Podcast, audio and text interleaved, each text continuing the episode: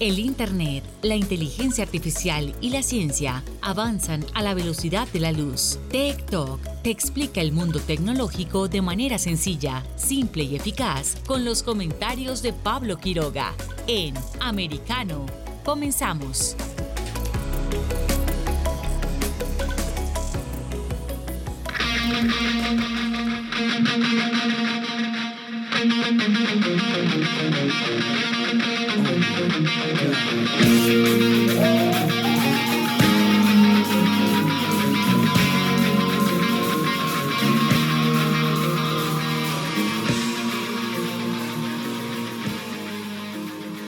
¿Qué tal? ¿Cómo están todos? Bienvenidos una vez más a nuestro programa TikTok aquí por Americano. Soy Pablo Quiroga y tenemos una hora de conversación sobre actualidad en Internet, ciencia y tecnología y redes sociales Vamos a tener un programa muy completo. Estamos revisando todas las redes sociales para ver cuáles son los principales temas de conversación en esta jornada. Y ojo porque me estoy llevando muchas eh, sorpresas. Muy interesante está esto y lo vamos a seguir de, cerca informándoles a ustedes todo lo que está pasando en el mundo de Internet. También tenemos bloques de conversación muy interesantes. Vamos a abordar el tema de las neuro métricas. ¿Habían escuchado de eso alguna vez? ¿Cómo se pueden medir eh, las reacciones, cómo actúa nuestro cerebro frente a distintos eh, impulsos? Por ejemplo, hay una noticia muy interesante que la vamos a estar abordando con nuestro invitado y es que gracias a la, a la inteligencia artificial, se puede leer la afiliación política eh, de nosotros. Se puede así interpretar tan solo haciendo un escáner cerebral. Se puede ver quiénes son de izquierda, quiénes son de derecha, quiénes son liberales, quiénes son conservadores. También hablamos sobre elecciones, hablamos sobre política, cómo se vienen las redes sociales, cómo la inteligencia artificial hoy en día permite conocer la afiliación política eh, de cada uno. También vamos a estar repasando los breves tecnológicos y por supuesto la fecha del día, la efeméride del día que son varias, pero una de ellas es justamente que hoy es el Día Mundial del Rock, así que hay mucha información, mucho que contarles. Eh, comenzamos revisando ahora las eh, tendencias eh, mundiales. Tech Trends. Dentro de las tendencias mundiales, aquí sí que me llama la atención y es que justamente mucha atención con lo que está ocurriendo en Estados Unidos, que poco a poco comienza a subir ese hashtag, esa información. Hay bastantes que contarles y es que Vamos a ver ahora porque hay, a ver, estoy revisando esto en tiempo real y a nivel mundial ya aparece 9.1% en junio. Ya hay, con ese, en ese concepto hay más de 16.000 tweets. También sigo revisando, por ejemplo, a nivel país y de hecho dentro de Estados Unidos también en segundo lugar otros 17.000 tweets dice inflación. También eh, vinculado a esto en quinto lugar también 9.1 en junio. Eso está escrito en inglés para que vayan teniendo una idea de cómo eh, se va manejando. También ahí está en el a ver, esto es el lugar número 12, 9.1% CPI con 23.000 tweets. También hay CPI 9.1 con otros 23.000 eh, tweets. Hay muchísima información, 9.1% Joy también dice esto, también tiene muchísimos tweets. También está lleno de información respecto a los um, datos económicos con los cuales nos estamos um, desayunando y también almorzando. Y es que la inflación se dispara y llega al 9,1% de interanual en Estados Unidos, impulsada por el famoso ya precio récord de las gasolinas. Les cuento la noticia que está ampliamente esparcida por internet en los distintos medios de Estados Unidos y así como a nivel mundial está haciendo noticia porque es un récord, un récord lamentable producto de la mala gestión económica que está teniendo la actual administración de Estados Unidos y dice que la inflación en el país se disparó en junio y alcanzó un nuevo máximo en la era de la pandemia con un aumento de los precios al consumidor del 9.1% interanual según los nuevos datos que publicó este miércoles la Oficina de Estadísticas Laborales. Se trata así del nivel más alto en más de 40 años y superior al anterior cuando los precios subieron un 8,6% en el año que terminó en mayo. La cifra también es mucho más alta que el 8,8% que los economistas tenían previsto. Esto también según distintos eh, estudios y es que el índice de precios al consumidor CPI por sus siglas en inglés y por eso sí también lo encontrábamos dentro de los hashtags que estaban siendo tendencia tanto a nivel país como a nivel mundial mostró que los costos generales que pagan los consumidores por una serie de bienes y servicios aumentaron un 1.3% de mayo a junio. Gran parte del aumento de junio se debió al incremento de los precios de la gasolina que subieron casi un 60% en el año y los estadounidenses enfrentaron costos récord del combustible el mes pasado con una media nacional que superó los 5 dólares por galón en todo el país. Así de sorprendente está la situación. Los precios de la electricidad y el gas natural también subieron un 13,7% y un 38,4% respectivamente en el periodo de 12 meses que terminó en junio. En general, los precios de la energía subieron un 41,6% interanual. Sin embargo, los aumentos se notaron en todas las categorías. Los precios de los alimentos en el hogar subieron un 12.2% a lo largo del año, los cereales un 12,2%, los lácteos un 13,5% y las carnes un 13,8%. ¿Cómo afecta, por ejemplo, para que tengan una idea, la inflación al bolsillo? Quizás muchos no lo saben y así lo explicamos brevemente. Recordemos que estamos revisando este eh, mapa de tendencias, eh, qué es lo que está comentando la gente en internet y para que ustedes también se unan a ese tipo de conversaciones. Y es que también si se excluyen los costos de los alimentos y la energía, que suelen representar fluctuaciones transitorias, los precios del índice de precios al consumidor básico subieron un 0.7% en el mismo periodo y un 5.9% en el periodo de 12 meses que finalizó en junio. Biden dice que la cifra de inflación es inaceptablemente alta y que está desactualizada. Ay, ay, ay. El presidente de Estados Unidos, Joe Biden, señaló que la cifra del índice de precios al consumidor era inaceptablemente alta, pero afirmó que también está desactualizada. En ese sentido, destacó que los precios de la gasolina han bajado en los últimos 30 días. También señaló que la energía por sí sola representó casi la mitad del aumento mensual de la inflación. Los datos de hoy no reflejan el impacto completo de casi 30 días de descensos en los precios de la gasolina, que han reducido los costos en las estaciones de servicio en unos 40 centavos desde mediados de junio. Esos ahorros están brindando un respiro importante para las familias estadounidenses y otras materias primas como el trigo han caído considerablemente desde el informe. Así lo señaló el mandatario, el presidente del país. A ver, estos, eh, estas cifras eh, los analistas, según lo que hemos estado revisando, esperaban en datos altos, pero estos, francamente, están rompiendo un récord y marca un poco lo que está haciendo la administración del país y cómo está llevando la economía, que de hecho hay muchos comentarios a nivel mundial también, eh, ni hablar, a nivel nacional. Vamos a hacer uno, por ejemplo, vamos a hacer clic, estoy revisando acá eh, tenemos acá inflación eh, vamos a buscar inflación. Estoy viendo ahora mismo en nuestra plataforma y eh, a ver aquí señalan proyecciones antiguas por ejemplo el republicano August Fruger señala que Ron Clay un año atrás dijo inflación es proyectada a la baja un 2,1% en el 2022 sin embargo la inflación ahora es un 9.1% 1%. ¿Será transitoria? Dice esto el republicano. Seguimos revisando otras declaraciones. Hay muchísimo. Tan solo ustedes también pueden eh, revisarlo y es que se pueden ingresar, por ejemplo, ya sea a través de Twitter o también en Getter, colocar en el campo de búsqueda inflación o también lo pueden colocar en inglés y así empezar a revisar todos los comentarios, qué es lo que la gente está conversando ahora mismo. También seguimos revisando eh, rápidamente los eh, hashtags que están siendo tendencia ahora mismo y otro de esos es Miss Marvel.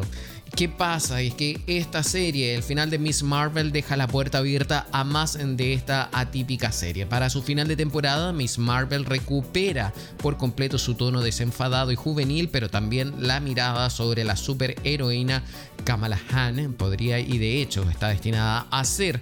A lo largo de cinco episodios, Miss Marvel ha recorrido un trayecto asombroso por la historia de origen de la Kamala Han de Iman Belani, uno que llevó al personaje desde Norteamérica a Pakistán, también de su rutinaria vida doméstica a la búsqueda de un propósito mayor. Para su final de temporada, Miss Marvel regresa a los puntos centrales de su premisa y deja claro que esta heroína es eh, de crecimiento esta heroína en crecimiento encontró su lugar, a la vez una condición sobre lo extraordinario que abarca su capacidad para comprender su propia naturaleza escindida. Así que todos los fanáticos de esta serie de Miss Marvel eh, están pendientes a este final de temporada y por eso mismo está siendo tendencia en internet. Eh, también eh, dentro de Estados Unidos Lamentablemente está haciendo tendencia un hashtag que es Uvalde. Todos vamos a recordar esa localidad donde se registró el tiroteo que mató a muchas eh, personas.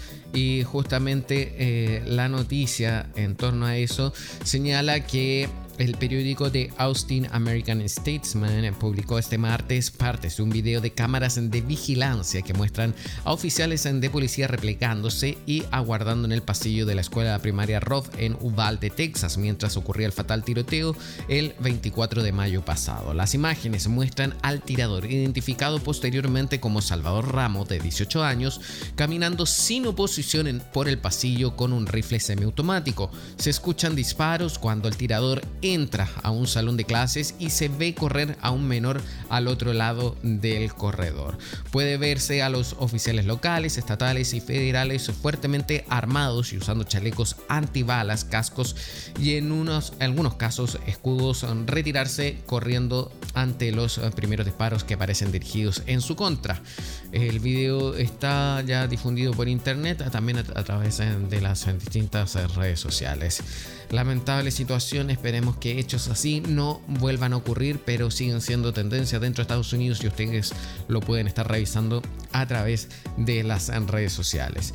También eh, hay otro hashtag eh, que también hace mención a una serie, la saga de Defenders. Este es el orden correcto para ver las series de Marvel y Netflix en Disney Plus. Así que mucha atención con todas estas series, Miss Marvel, también Defenders, Iron Fist, eh, eh, Lucky Cage y The Punisher. Eh, así que pueden chequearlos para todos los fanáticos de las series. De hecho, este viernes vamos a estar hablando sobre más series. Así que pongan atención, sobre todo ahora en las vacaciones de verano. Y también está siendo dentro de Estados Unidos tendencia el nombre del actor Harrison Ford porque está cumpliendo 80 años. Muchísimas felicidades en este día a ese actor Harrison Ford, por supuesto. Lo vamos a recordar siempre, al menos yo como uno de los protagonistas del famoso film de Star Wars. Nosotros eh, seguimos avanzando, nos vamos a una pausa y ya volvemos con más en TikTok aquí por Americano. En breve regresamos con más tecnología, internet, inteligencia artificial y lo último en ciencia en la voz de Pablo Quiroga en Talk por Americano. Comienza tu día bien informado de mañana con Americano, junto a Gaby Peroso y Jolly Cuello, quienes te presentan la revista informativa de las mañanas. Conéctate con nosotros en vivo de lunes a viernes de 7 a.m. Este, 6 Centro, 4 Pacífico por Americano. Busque su copa, siéntese cómodo y discuta los eventos más destacados de la semana en el único programa que analiza en tono relajado los temas más serios del momento. El Antídoto Rojo Extra, cada sábado, 9 pm este, 8 Centro, 6 Pacífico por Americano.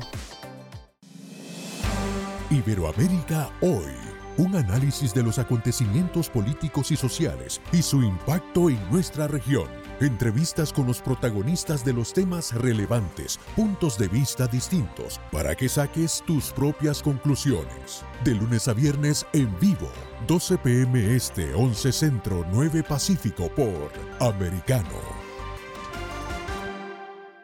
Ideas, argumentos, posturas y visiones, sin desperdicios. Escucha, concuerda o difiere con los postulados de José Aristimuño y Jimmy Nieves, quienes debaten con vehemencia de lunes a viernes a las 9 pm este, 8 centro, 6 pacífico por Americano. Estamos de vuelta con Tech Talk junto a Pablo Quiroga en vivo por Americano.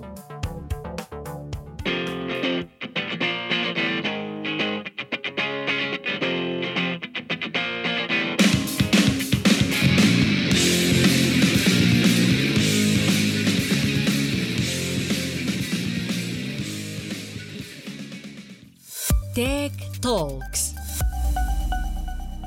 Dentro del tema del día hay algo muy importante que sin duda va a causar sensación y es que es tan interesante el tema de la inteligencia artificial que se ha descubierto que puede predecir incluso la ideología política usando solo un escáner cerebral. Esta es una noticia que ya ha aparecido por bastantes partes y yo se las voy a leer un poco y después vamos a dar la bienvenida a nuestro invitado para poder analizarla de cierta forma. Y es que hay un dilema, el huevo o la gallina. Quizás muchos lo, han escuchado incluso en la universidad o en el colegio esta misma frase porque invita a una reflexión. Y esto sí fue planteado por un equipo de investigadores de la Universidad Estatal de Ohio, la Universidad de Pittsburgh y también la Universidad de Nueva York.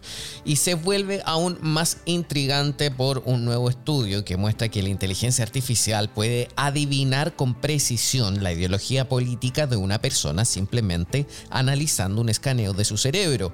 El trabajo se publicó en la revista PNAS Nexus. A ver, los científicos ya han utilizado técnicas de escaneo cerebral para profundizar los fundamentos neurocientíficos de las creencias políticas. Por ejemplo, los investigadores han encontrado previamente que los conservadores tienden a tener más volumen de materia gris en su amígdala cerebral, mientras que los liberales tienden a tener más en su corteza cingulada anterior, eh, otro, así como ligada, entre otras cosas, a ética y moral. Otro experimento mostró que los cerebros de los liberales y los conservadores reaccionan de manera diferente a las palabras cargadas en los videos políticos.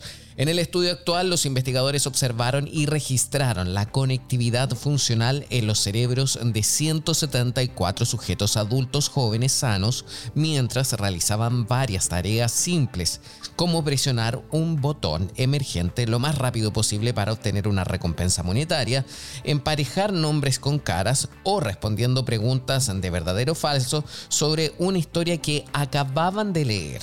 A los sujetos también se les escaneó el cerebro en estados de reposo, despiertos y relajados con los ojos cerrados. Medir la conectividad funcional es algo raro en la neurociencia política. A ver, ¿por qué? Porque eh, también se ha medido diferentes partes del cerebro y muestran simultáneamente una actividad similar como si se estuviera comunicando entre sí. Los investigadores utilizan una técnica de aprendizaje profundo de inteligencia artificial de última generación llamada BrainNet CNN, que se ejecuta en supercomputadoras en el Centro de Supercomputadores de Ohio para analizar los datos de conectividad funcional de todas las tareas y correlacionarlos con la ideología política autorreportada de los sujetos, la cual fue calificada en una escala de 1 a 6 de muy liberal a muy conservadora.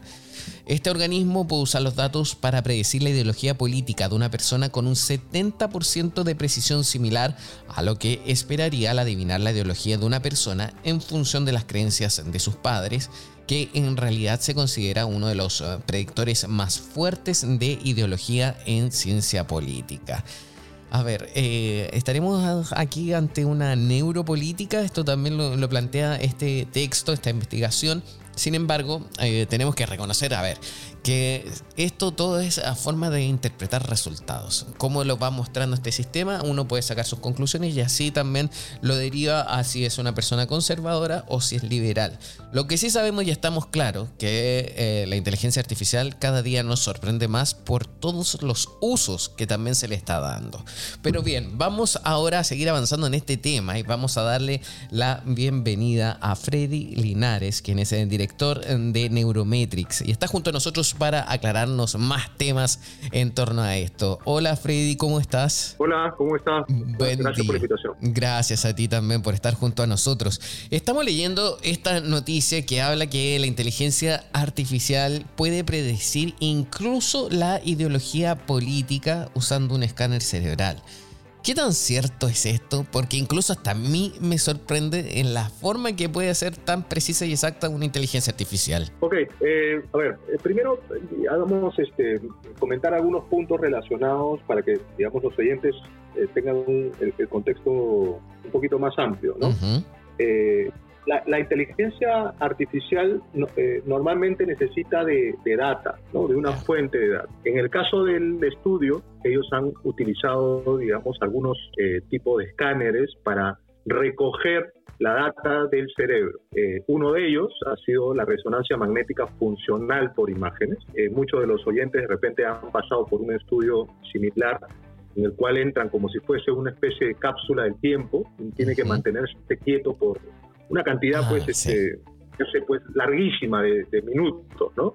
Porque no te puedes mover. Entonces, acá, digamos, podríamos separar dos, dos áreas, ¿no? El área relacionada a la inteligencia artificial que necesita este input de, data que puede recogerse pues de diferentes fuentes y la otra que está del lado de las neurociencias, ¿no? Que eh, en el estudio eh, precisa específicamente que han recogido, digamos, la actividad en el cerebro con este sensor, con esta, este equipo de resonancia magnética funcional por imagen. Entonces tenemos la fuente de información y tenemos la tecnología que se utiliza para procesar y, entender qué es lo que pasa. ¿Cuál es lo, interesante en este aspecto? Eh, a nivel de, digamos, mundo científico, ha habido una serie de experimentos para tratar de entender eh, el, cerebro a un nivel mucho más eh, relación causa-efecto o relación simplemente correlacional. O sea, ¿qué, ¿qué, es lo que pasa cuando miras algo, qué es lo que pasa cuando pruebas algo, qué es lo que sucede cuando recuerdas algo. Estamos en camino a tratar de entender con más detalle, eh, y esto a pesar de la inmensa cantidad invertida en recursos públicos y privados, eh, estamos aún en camino a entender a nivel de detalle qué es lo que sucede. Entonces, hay diferentes, digamos, este, eh, estudios o modelos que nos predicen de alguna forma cuando uno está más en situación de cercanía o de, digamos, de gusto o de preferencia y cuando estamos en una situación de rechazo, de, evitar algo, ¿no? Eh, es, lo interesante de este estudio es que han, primero han combinado ambas áreas, que es algo, digamos, este, bastante actual, ¿no? Y segundo, que ellos han eh, definido, pues, este, las respuestas en el cerebro en función a algunos conceptos como, por ejemplo, eh, la preferencia de recompensas monetarias, ¿no? de tareas relacionadas a, recompensas monetarias, este, activaciones de algunas estructuras en el cerebro como la amígdala, eh, el, hipocampo, entre otros. Entonces, digamos, para hacer un resumen, este, ellos han dicho, las personas que tienen tal o que han manifestado tal preferencia política frente a determinadas tareas eh, aparecen como eh, estas áreas las que se activan normalmente eh, en estos casos, ¿no? En el caso del grupo 1. Mm, en el caso del grupo 2, frente a las mismas tareas, ¿no? hay algunas áreas o estructuras que se activan, pero encontramos algunas de respuestas distintas. Esa información de 174 participantes, ellos la han analizado utilizando inteligencia artificial y han, digamos, buscado crear un modelo que sirva para predecir esta afiliación ¿no? o preferencia política, como él se llama. Ahora, en este caso, fue con el tema de la ideología política, pero al final uno podría interpretarlo para cualquier otro tipo de situaciones. O sea, por ejemplo, vendría siendo como un nuevo detector de mentiras, porque al final no es eh, lo que uno diga, sino que cómo el cuerpo va reaccionando frente a eso. Sí, e, es importante lo que tú resaltas. Eh, hay, una hay una diferencia importante entre lo que uno expresa y lo que sucede dentro de uno. Eh, en muchos eh, programas, por ejemplo, de parodia, sobre todo en tiempos de elecciones, tú recordarás de que algunos entrevistadores salen a la calle y se inventan quiénes son los candidatos a la presidencia, por ejemplo, y le ponen un micrófono delante de la persona. Y la persona, digamos, no conoce al candidato, pero responde como si tuviera pues un conocimiento pleno de que es él o ella este, el candidato a la presidencia, ¿no? Entonces, digamos, tener un micro al frente o una cámara eh, a veces hace que el, sujeto de estudio o el entrevistado eh, quiera quedar bien con el entrevistador. Eh, eh, y esto sucede cuando a veces encuestan y hacen focus group, etcétera. El, el, el, entrevistador tiene que estar muy consciente de esto. Entonces lo que tú dices va por esa línea, eh, que hay una diferencia entre lo que uno dice o elige y lo que sucede, digamos, este, en el mundo interior, definámoslo así, ¿no? Pero y, a mí me resulta muy interesante todo esto y, la y los múltiples usos que se le pueden dar. Ahora también recién lo estás señalando como una forma de encuestar a la gente y, y estar consciente sobre cuál es su opción.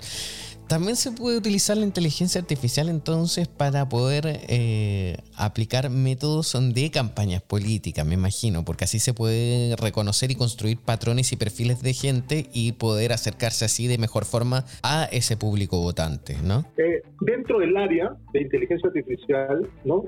hay diferentes, llamémosle así, fórmulas o algoritmos, ¿no? Eh, que ya están entrenados hacia algo. Por ejemplo, hacia identificar caras dentro de imágenes, hacia identificar, este, no sé, lentes o mascarillas dentro de un video, ¿no? Entonces su especialidad va hacia ese lugar. Hay otros algoritmos que están especializados en identificar microexpresiones en el rostro. O sea, es decir, eh, eh, el cuerpo humano frente a una situación este, de un estímulo externo, de repente un, contexto de risa o un contexto de temor, no solamente la, digamos, en la parte biológica va cambiando, ¿no? Por ejemplo, aumento del ritmo, la frecuencia cardíaca, nivel de sudoración, sino también la, el rostro, la cara, refleja esa, ese, ese cambio o ese, esa situación eh, con movimientos musculares muy pequeños que se llaman microexpresión. Entonces, si juntamos la inteligencia artificial con esa experiencia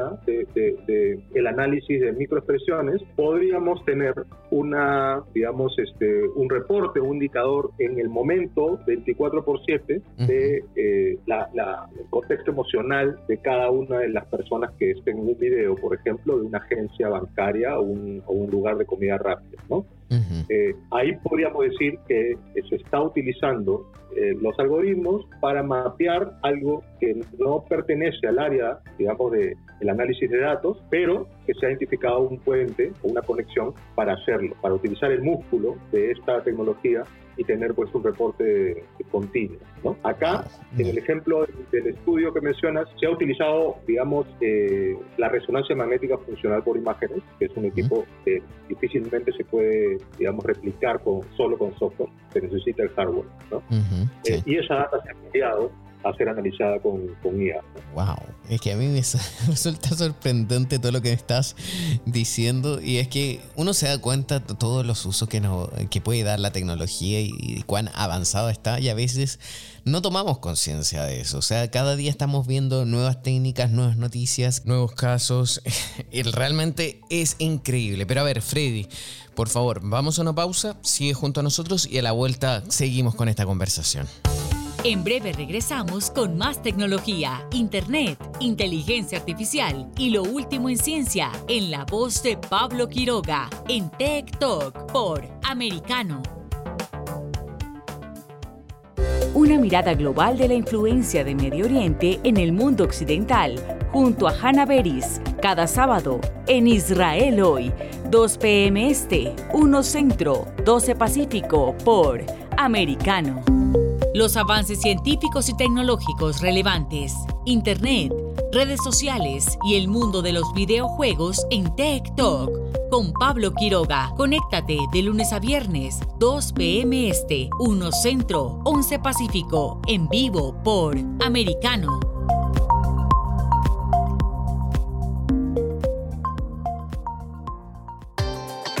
Busque su copa, siéntese cómodo y discuta los eventos más destacados de la semana en el único programa que analiza en tono relajado los temas más serios del momento. El Antídoto Rojo Extra, cada sábado, 9 pm este, 8 Centro, 6 Pacífico por Americano.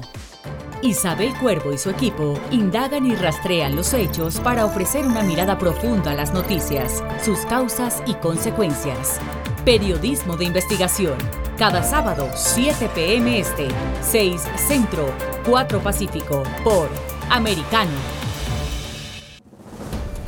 Los hechos relevantes que ocurren en Estados Unidos, analizados con la característica frontalidad de Dania Alexandrino y sus invitados. Perspectiva USA. Conéctate de lunes a viernes, 8 p.m. Este, 7 Centro, 5 Pacífico. En vivo por Americano. Infórmate con Lucía Navarro de los temas importantes del día que impactan tu vida. Conoce el contexto de los hechos con el análisis de especialistas. Únete a Actualidad Noticiosa de lunes a viernes a partir de las 10 pm este 9 Centro 7 Pacífico por Americano. Estamos de vuelta con Tech Talk junto a Pablo Quiroga en vivo por Americano.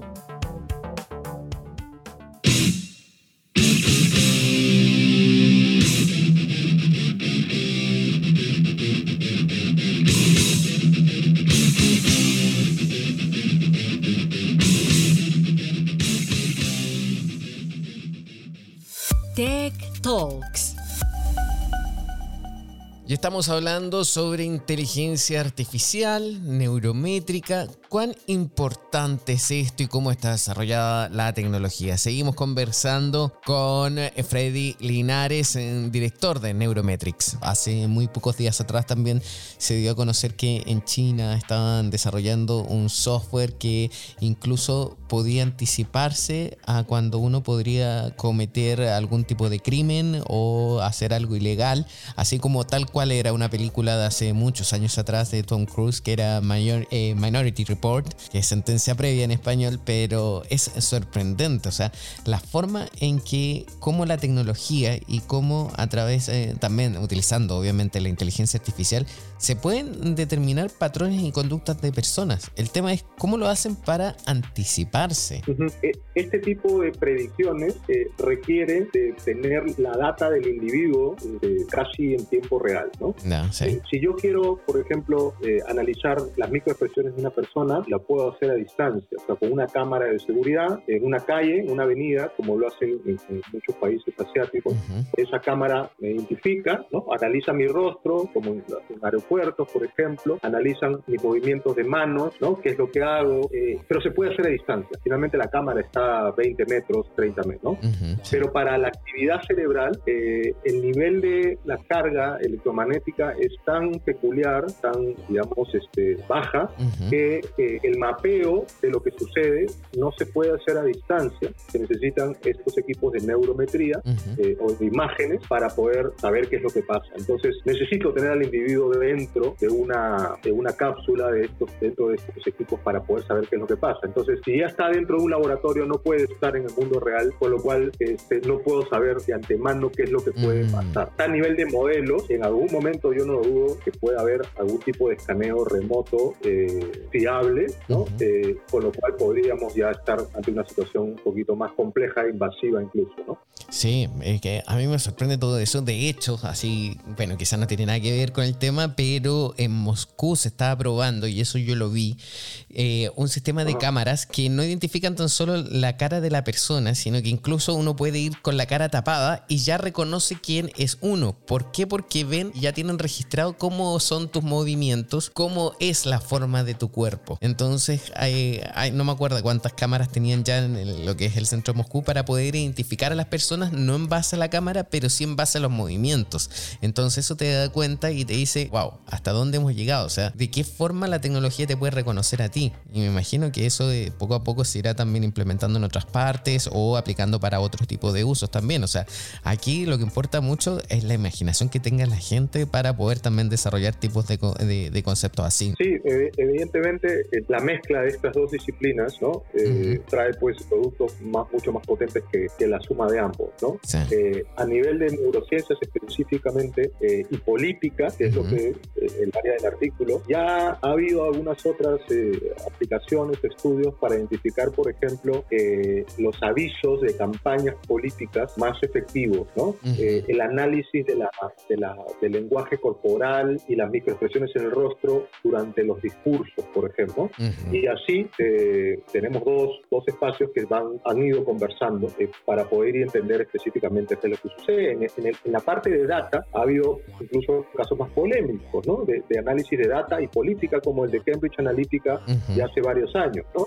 Que finalmente la conclusión en ese momento, o bueno, y ahora, es que en Internet hay mayor cantidad de puntos de información, ¿no? Que permiten conocer una persona eh, desde unos grados pues, de, análisis bastante amplios, ¿no? Es decir, todo lo que tú vas dejando digitalmente de compartir, like, ver, etcétera, permite, digamos, tener una, un, como una especie de versión digital tuya para saber por dónde van tus preferencias este, políticas también. Sí, justamente.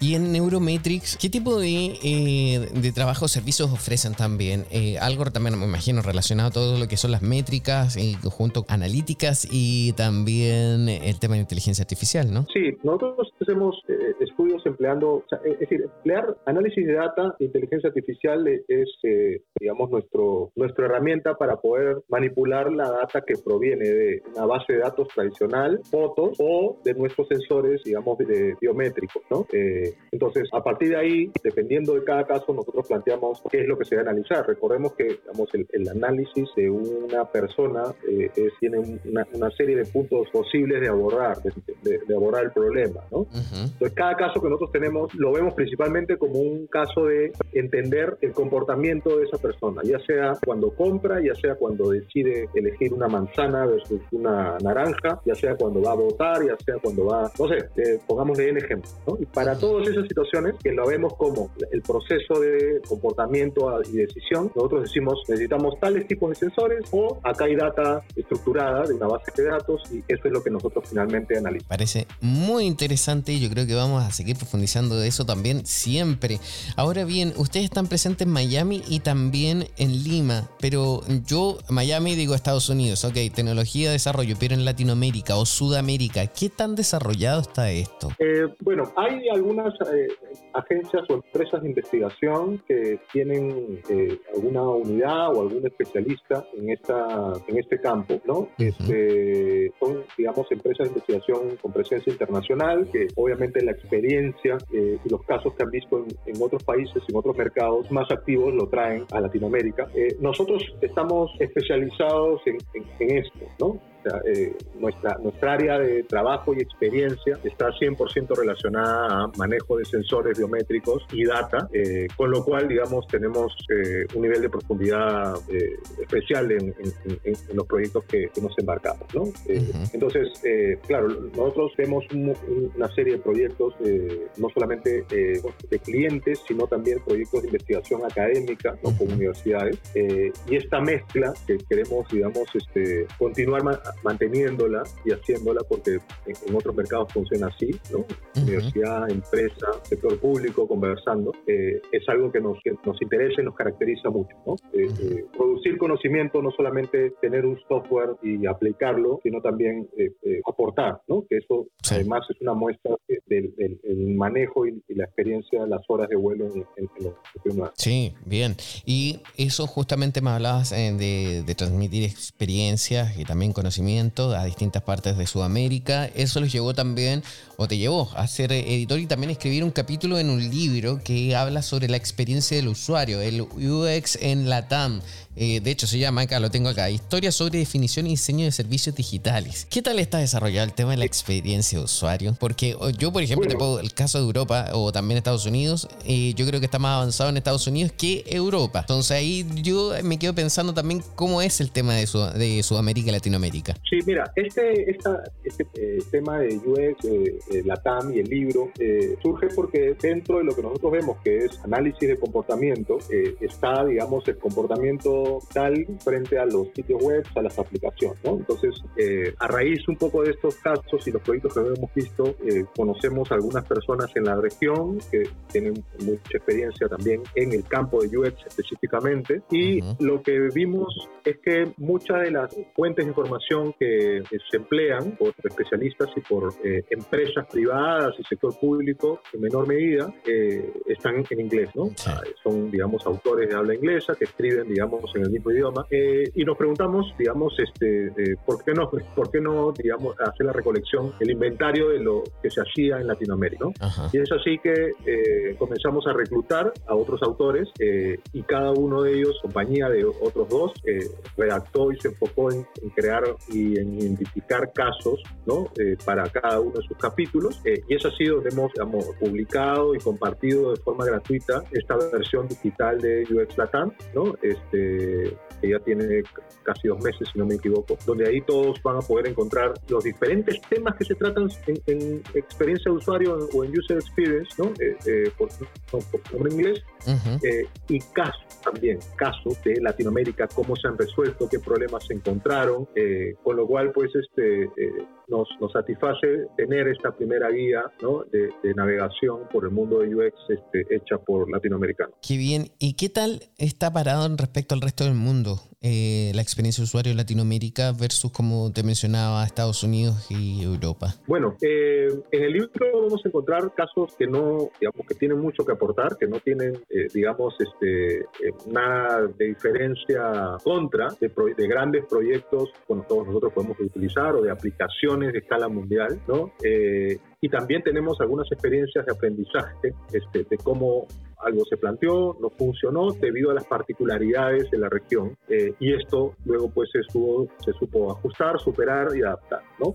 En el mundo de UX es importante tener presente de que no, no es pues una situación, una tierra plana donde el, el, la receta se da por igual. ¿no? Hay algunas particularidades que se toman en cuenta, el idioma, ¿no? el, contexto cultural, este, algunas sutilezas de las palabras, temas de colores, diseño, eh, eh, formas digamos de uso eh, nivel de ansiedad incluso para poder tener algunas versiones eh, localizadas. ¿no? Eh, se trabaja un proyecto de alcance global, pero en lo posible identificando de dónde carga uno la página, esas particularidades se hacen evidentes, entonces tú ves una página distinta que la persona que está en Europa, por ejemplo, o en algún país.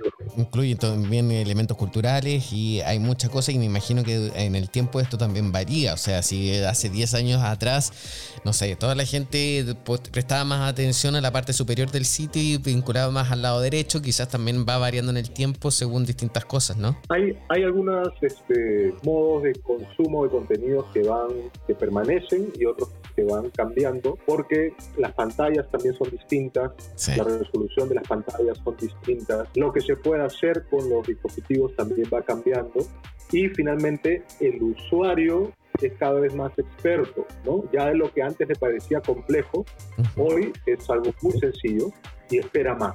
¿No? Pero hacer más en menos, con lo cual este, también, digamos, la oferta o el, sitio web o la aplicación tiene que estar ahí a la, a la par. Qué interesante.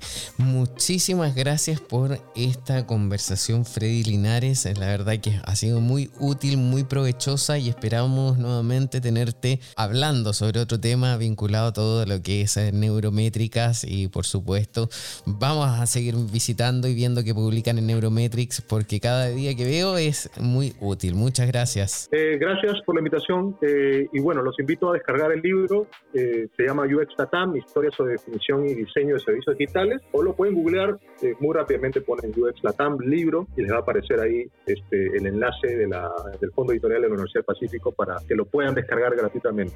Gracias. Perfecto. Ahí está, todos a descargar entonces este libro. Voy a darles después al final del programa nuevamente el nombre y cómo así que ya lo saben. Estamos en TikTok, nos vamos a una pausa y ya volvemos con más. Esto por Americano. En breve regresamos con más tecnología, internet, inteligencia artificial y lo último en ciencia en la voz de Pablo Quiroga en Tech Talk por Americano.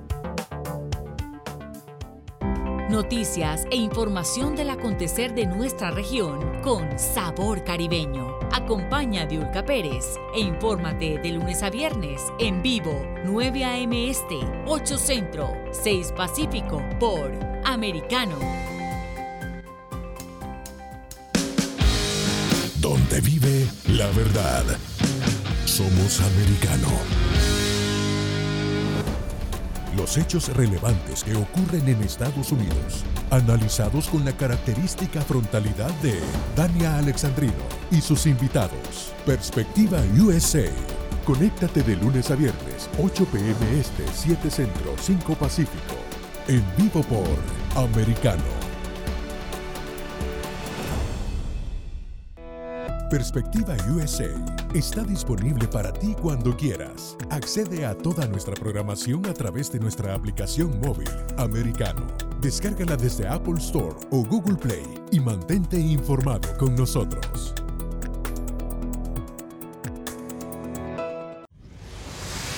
Diego López y Dianelis Guerra comentan y analizan el acontecer deportivo, torneos, campeonatos y la actuación de tus atletas favoritos en Deportes Americano. Sábado, 10 pm este, 9 centro, 7 pacífico por Americano. Busque su copa, siéntese cómodo y discuta los eventos más destacados de la semana en el único programa que analiza en tono relajado los temas más serios del momento. El Antídoto Rojo Extra, cada sábado, 9 pm este, 8 centro, 6 pacífico por Americano. Estamos de vuelta con Tech Talk junto a Pablo Quiroga en vivo por Americano.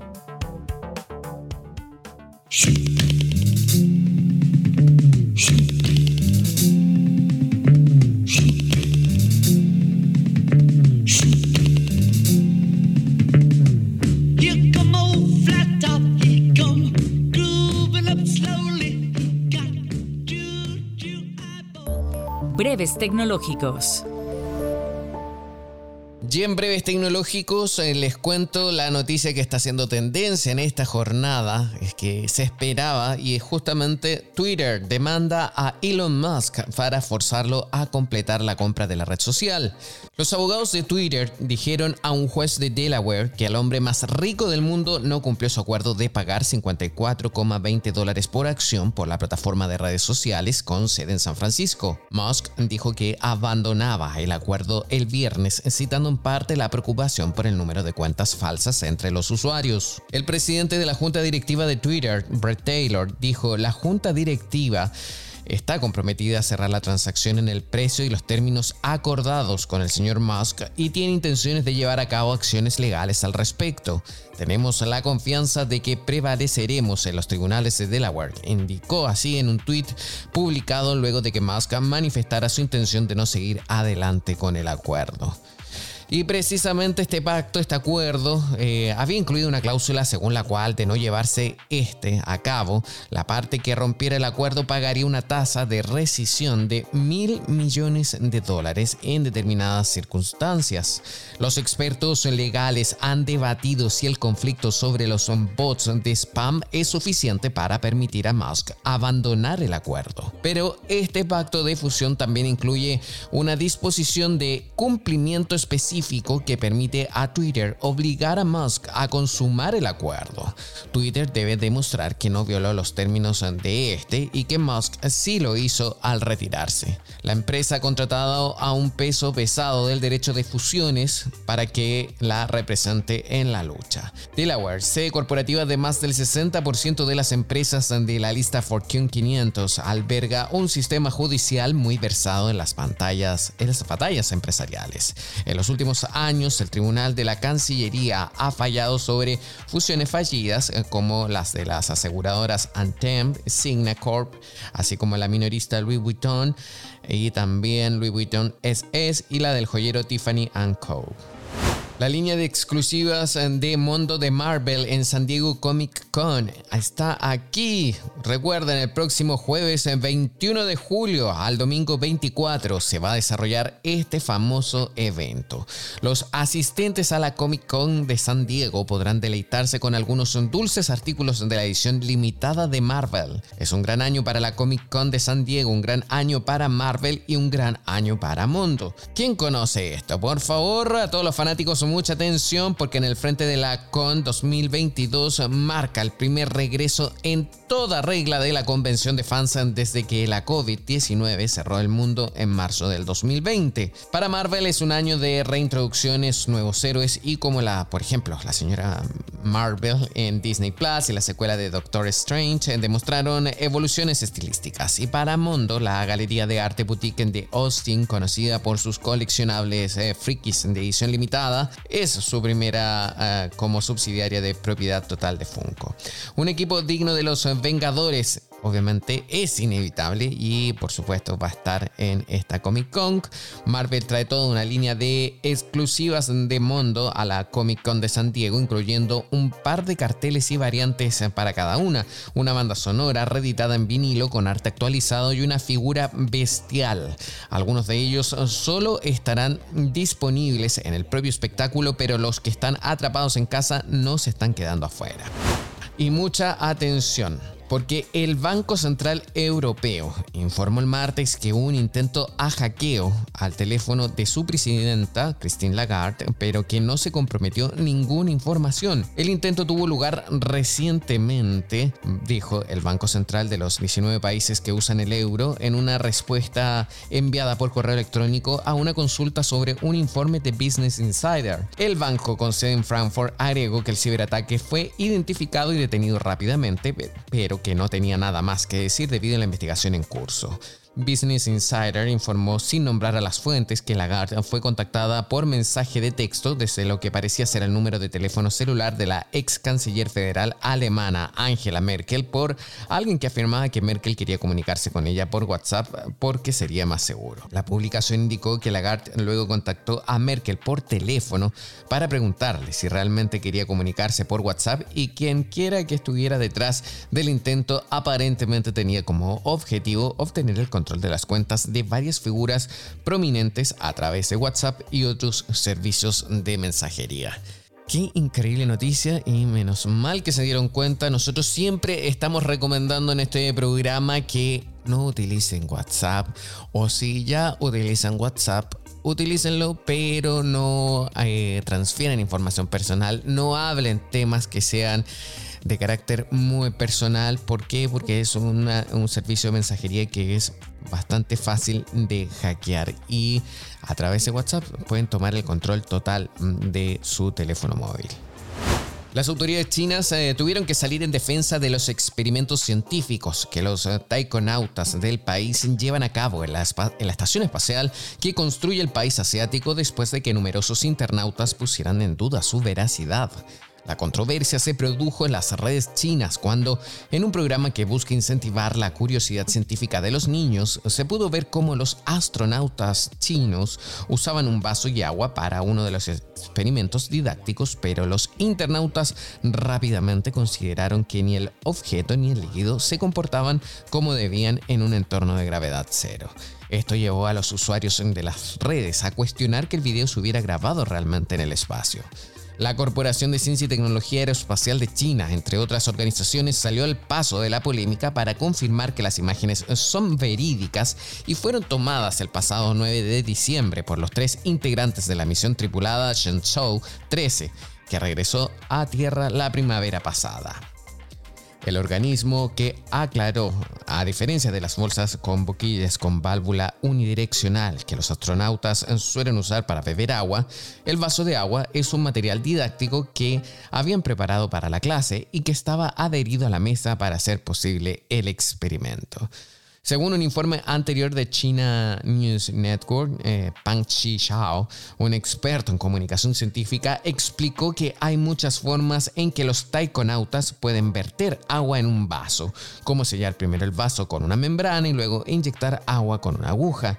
Si estos internautas hubieran visto todo el curso, no habrían hecho esas preguntas, ya que justo después Wang Chaping levantó el vaso de la mesa y la empujó, haciendo que flotara en el aire, publicó mientras el diario Science and Technology Daily. Los experimentos científicos forman parte de las misiones tripuladas a Shenzhou, cuyo cometido principal es la construcción de la estación espacial Tiangong, debería estar lista a finales de este año según los planes originales. La Estación Espacial China, cuyo nombre significa Palacio Celestial en mandarín, pesará unas 70 toneladas y se espera que funcione durante unos 15 años orbitando a unos 400 kilómetros de la superficie terrestre. Y el Escuadrón de Prueba de Drones del Reino Unido no tiene oficialmente drones ni ha realizado ninguna prueba desde su creación hace dos años. Esta fue una noticia replicada en varios medios y es que el Escuadrón 216 de prueba de drones de la Real Fuerza Aérea Británica no dispone de ningún vehículo aéreo no tripulado ni ha realizado ninguna prueba en sus dos años de existencia, según la respuesta oficial a una solicitud de información. Esto contradice a declaraciones anteriores del mando aéreo del Reino Unido, que informó en varias ocasiones sobre los avances de las pruebas realizadas. Es más, su plantilla tiene solo cuatro personas a tiempo completo, aunque la unidad también utiliza a reservistas. Nosotros seguimos avanzando, vamos a una pausa, luego volvemos con más TikTok aquí por Americano. En breve regresamos con más tecnología, internet, inteligencia artificial y lo último en ciencia en la voz de Pablo Quiroga en Tech Talk por Americano.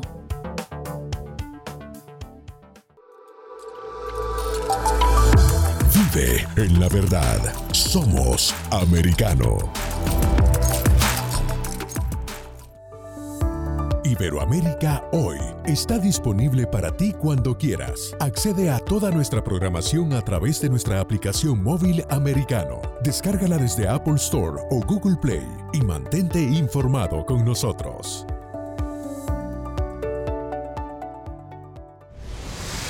Diego López y Dianelis Guerra comentan y analizan el acontecer deportivo, torneos, campeonatos y la actuación de tus atletas favoritos en Deportes Americano. Sábado, 10 pm Este, 9 Centro, 7 Pacífico por Americano. Estamos de vuelta con Tech Talk junto a Pablo Quiroga en vivo por Americano.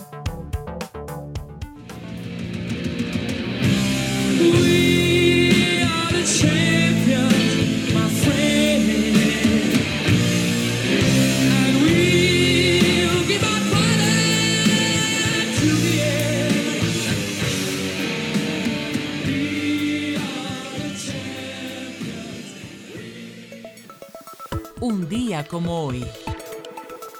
Y en un día como hoy, tal cual se los estábamos recordando al inicio de este programa, es que un miércoles 13 eh, de julio se celebra el Día Mundial del Rock, para que los amantes del género recuerden las bandas míticas y los solistas eh, que dejaron una huella en el imaginario colectivo ¿Por qué se celebra un día como hoy? Pues bien, la fecha conmemora el mega concierto benéfico Live Aid que se realizó en el estadio londinense de Wembley y en el estadio norteamericano John F. Kennedy de Filadelfia en 1985. Allí participaron solistas y bandas de rock más grandes y emblemáticas del momento: Led Zeppelin, The Who, Black Sabbath, Queen, Sting, Judas Priest, Duran Duran, U2, Scorpion, Paul McCartney, Eric Clapton y Phil Collins, entre otros. Así que para todos los fanáticos de el rock, muchas felicidades a escuchar mucha música. Y también un día 13 de julio, pero del año 1866, el SS Great Einstein instala el primer cable telegráfico transcontinental. ¿Cómo me salió esto? Eh, transcontinental, ahí sí, transcontinental. Ahí lo dije bien. Operaba 7 palabras por minuto. Esto es un tema muy importante, más allá que yo lo tomo un poco para la risa, y es que justamente, para los que no sepan, la Internet, aparte de ser satelital, así como está la compañía de Elon Musk, que por cierto no es antigua, es algo nuevo, en Internet eh, la información se traslada a través de cables largos submarinos. O sea, imagínense un cable que une Europa con América. Así lo hacen y pasa por el mar y es larguísimo, miles de kilómetros y también es bien ancho. No es que sea un cable así como el que hay en nuestras casas, no, sino que son cables amplios y no es tan solo uno, sino que hay muchas conexiones a nivel mundial. Así que por eso se recuerda esta fecha, pero en 1866 se instala el primer cable telegráfico transcontinental. Así que mucha atención con eso. Y también nuestra última fecha, un 13 de julio del año 2001, el hacker Skylov arrestado fue durante la convención anual de hacker DEFCON 9 por desencriptar Adobe. Y también en el mismo año el gusano Code Red ataca Internet, es de los primeros en autorreplicarse sin la intervención humana. Nosotros con estos eh, efemérides eh, del día llegamos al final de nuestro programa. Quiero agradecerles a todos su sintonía. Muchísimas gracias por conectarse, por supuesto, a través de Americano Media y TikTok. Nos vemos mañana, si os así lo quiere. Tech Talk y Soberproy. Conéctate con nosotros de lunes a viernes a las 2 p.m. Este, 1 Centro, 11 Pacífico, por Americano.